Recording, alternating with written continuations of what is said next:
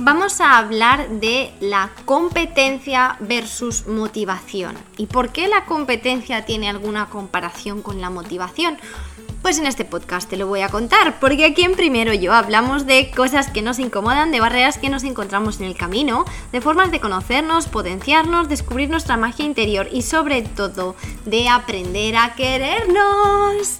Bienvenida y bienvenido a Primero Yo, si no me has escuchado antes, yo soy Raquel y esta es la comunidad de aguacatitos. Espero que este podcast te guste y gracias por estar aquí. Hola mis pequeños aguacates, ¿cómo estamos? Yo estoy aquí de nuevo con este ruido de fondo que ya conocéis, porque llevo varios podcasts grabando aquí, con los pajaritos, con las mm, cigarras, que son sin duda las más mm, ruidosas y las más... Lo, lo que percibís, ese ruidito que escucháis de fondo, me voy a callar a ver si lo escucháis. Esas son las cigarras. No es un ruido de mi micrófono ni nada por el estilo, son las cigarras que mm, en España solo se oyen en verano. A ver, he de decir que aquí es verano, pero aquí se oyen como todo el año. Quizá porque hace sol todo el año, quizá.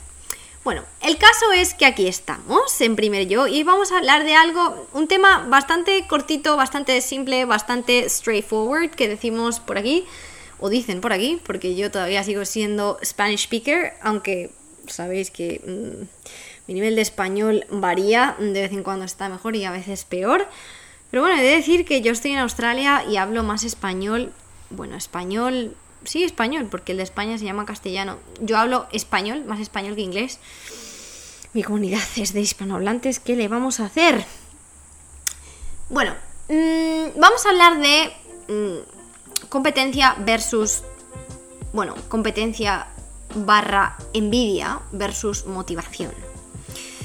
¿Y por qué? Bueno, para empezar yo creo que esta idea de competición, de tener que siempre ser mejor que unos que otros, de tener que pasarle por encima a otras personas, de tener que ir a por mi objetivo pase lo que pase, es algo que nos viene de esta sociedad que se nos ha implantado tan patriarcal en la que la energía masculina desvinculada de la femenina se ha pues se ha hecho con la manera de actuar de todas las personas. Aquí quiero, quiero aclarar, no hemos hecho todavía podcast en el que diferenciamos la energía femenina y masculina, más bien conocida como yin y yang. Mira qué casualidad que yo estaba hablando de las cigarras y se acaba de poner una justo en la palmera que tengo delante de mi cara. Como se ponga a hacer ruidito esa cigarra, no me vais a escuchar. Así que, qué gracioso. O sea, estas cosas me vuelan la cabeza, pero bueno. Mm, como estaba diciendo, no hemos hecho un podcast específico de la energía femenina y masculina. Creo que nos surge, porque todavía hay personas que dicen, pero ¿por qué le llamas masculino? ¿Por qué le llamas femenino? Se llama así, también se llama yin y yang, pero esto no tiene nada que ver con el sexo porque me habréis escuchado decir un montón de veces que tanto las mujeres como los hombres tenemos ambas dos, pero a veces tenemos una un poco más mm, desarrollada que otra, no desarrollada, pero más presente en nuestra vida que la otra. Y mm, pues sin duda por cómo se ha llevado la mm, sociedad en los últimos años y en los últimos años, yo diría en los últimos mil, dos mil años, algo así, se ha ido cada vez convirtiendo en algo más competitivo, algo más masculino, algo más eh, de objetivos claros, línea recta. ¿Qué pasa? Que esto no es beneficioso ni para hombres ni para mujeres. O sea, nosotras, las mujeres, que bueno, somos cíclicas y la energía femenina viene a ser cíclica, es esa energía de la creación y de, pues se mueve, porque lo creativo no es línea recta. Entonces, si bien necesitamos las dos, y esto quiero que quede claro, el ir hacia un objetivo no importa qué ocurra, es, aparte de injusto, va en contra de la naturaleza nuestra. Y no os penséis que los hombres no son cíclicos, también son cíclicos, pero sus ciclos a lo mejor duran 24 horas, mientras que nuestros ciclos duran 28 días, 30 días, más o menos, vamos como la luna nosotras. Entonces es más como se da uno más cuenta de cómo la mujer es cíclica y el hombre no. Pero entonces lo que quería decir con esto es que esta manera de ver el mundo o esta manera de decir una mujer tiene que competir con otra para gustarle a un hombre, para mm, sobresalir en esto, para que se le considere válida porque si no ganas no eres válida, si no eres más guapa no eres válida, si no sobresales con respecto a las demás no vales tampoco. Entonces esa idea patriarcal, que esta palabra patriarcal para algunas personas suena muy fuerte, pero cuando empiezas a hacer un poco de investigación sobre el tema te das cuenta de que antes no vivíamos así, que antes esto no era así, que se respetaban mucho más los ciclos, la naturaleza de los humanos en general, que tanto los hombres como las mujeres compartían un montón de... Mm, no sé, de formas de hacer las cosas, eh, había un apoyo más mutuo, y pues para mí, en mi caso, es hacia lo que yo me quiero mover. Yo quiero mm, alejarme un poco de lo que dicta la sociedad hoy en día. Entonces te quiero mostrar en este podcast que la competición es algo que nos han mostrado, pero que no necesariamente nos está beneficiando. Porque nos está haciendo pensar que si no eres mejor que este no sirves, nos está haciendo pensar que mmm, la cabeza a aquel porque tal cosa. Todo eso tiene que ver también mucho con el ego. Y el ego que se identifica con lo que sea, con ciertas cosas, se posiciona en un lugar del que no se quiere mover y cuando alguien le intenta mover de ahí, lucha. Entonces, ¿es esa la manera en la que te quieres mover en el mundo? Yo no. Pero quiero que entiendas que, aparte de la competición, que es algo que nos han metido en, en la cabeza, de lo que podemos huir y podemos cada una y cada uno hacer nuestras cosas sin necesidad de competir porque este universo tiene suficiente para todas y para todos. Ahora, si le miras al universo desde la escasez, desde yo tengo que ser mejor que tú para recibir, entonces ahí es cuando sientes que la competición es necesaria pero la competición no es necesaria. Es tu idea de lo que el mundo tiene para ti y que si yo te lo quito a ti me lo quedo yo, pero si tú lo tienes no lo puedo tener yo. Pero luego también dentro de esto, aparte de la competición, existe lo que viene siendo la envidia, que nos pues a veces viene también de la competición, pero a veces simplemente viene de también la manera en la que nos han enseñado a mirar el mundo. Pero yo quiero que empieces a entender esa envidia de otra manera. Porque si a ti ciertas cosas, eh, cualidades o profesiones o lo que sea, por dentro te dan una sensación como de envidia y tú te encuentras a ti misma o a ti mismo criticando a una persona porque tiene algo, pregúntate por qué estás sintiendo envidia. Esa envidia no fue puesta en ti porque sí. Tu alma te está diciendo yo quiero eso. tu alma te está mandando un mensaje de todas esas personas a las que les tienes envidia es por algo y es porque tú quieres eso. Por ejemplo, a mí en mi caso, desde tiempos inmemoriales, me ha dado eh, envidia la gente que escribía libros.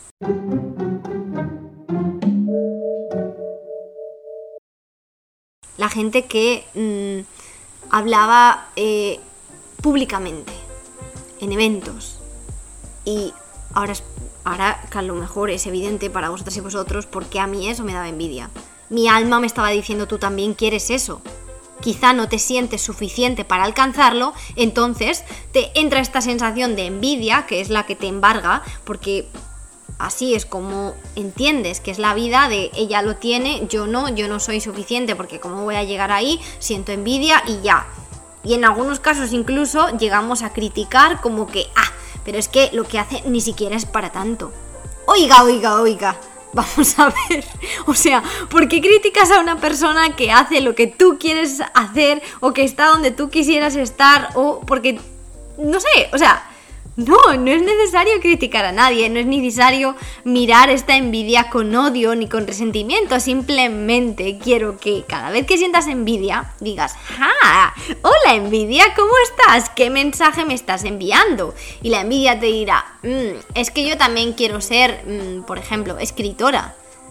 Bueno, entonces ponte a hacer algo para que eso sea posible. Ponte a escribir todos los días o ponte a leer más libros, lo que sea pero entiende que esa envidia es una señal de tu alma.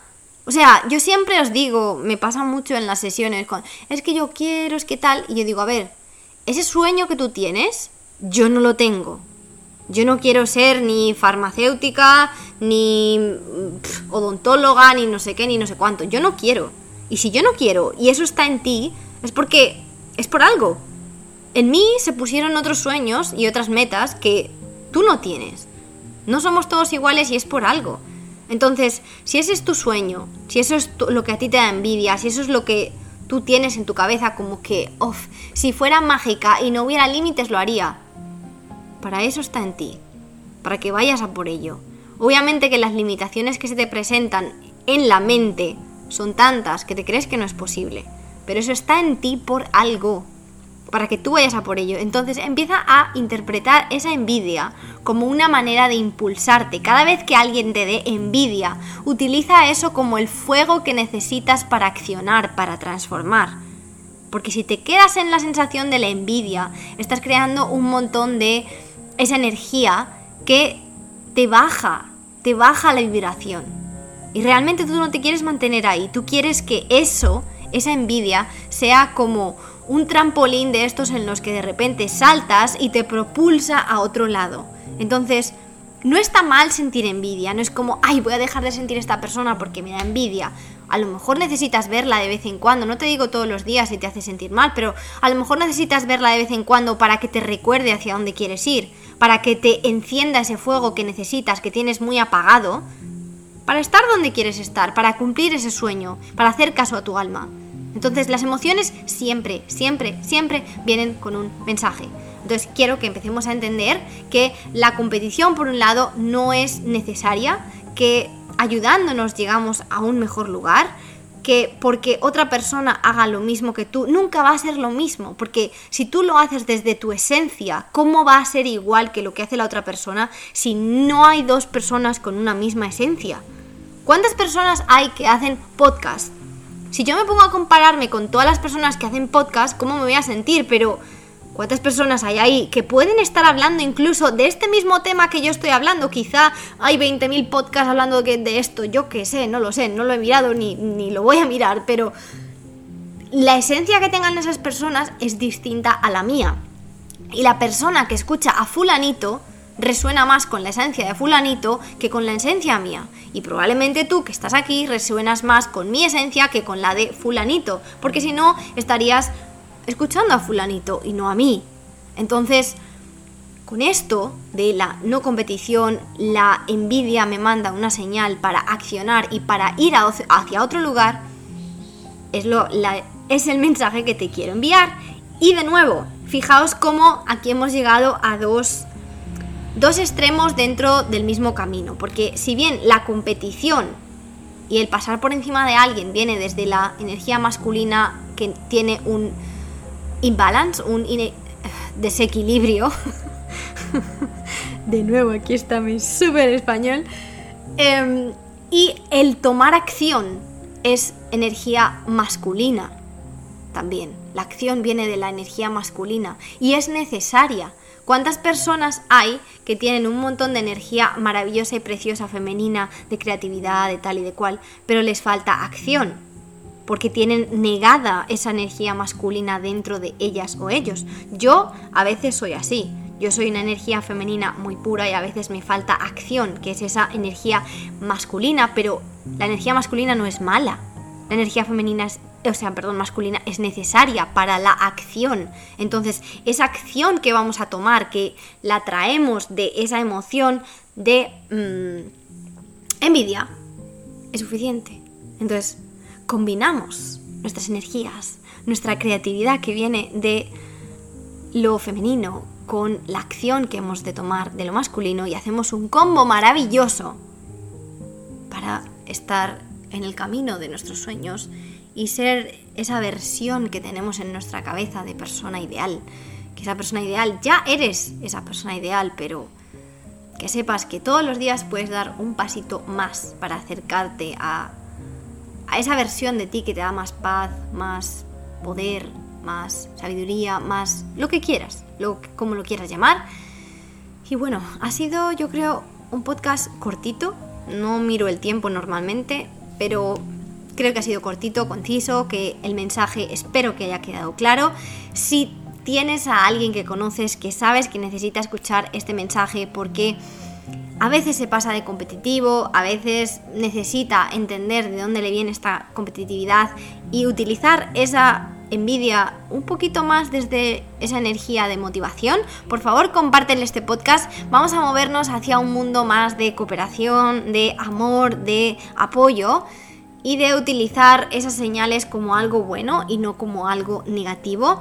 Por favor, ayúdame a crear un mundo más lindo, más amoroso, porque estamos juntas y juntos en esto. Y bueno, no te olvides de lo maravillosa, maravilloso que eres, lo especial que eres para el mundo, que el mundo te necesita tal y como eres.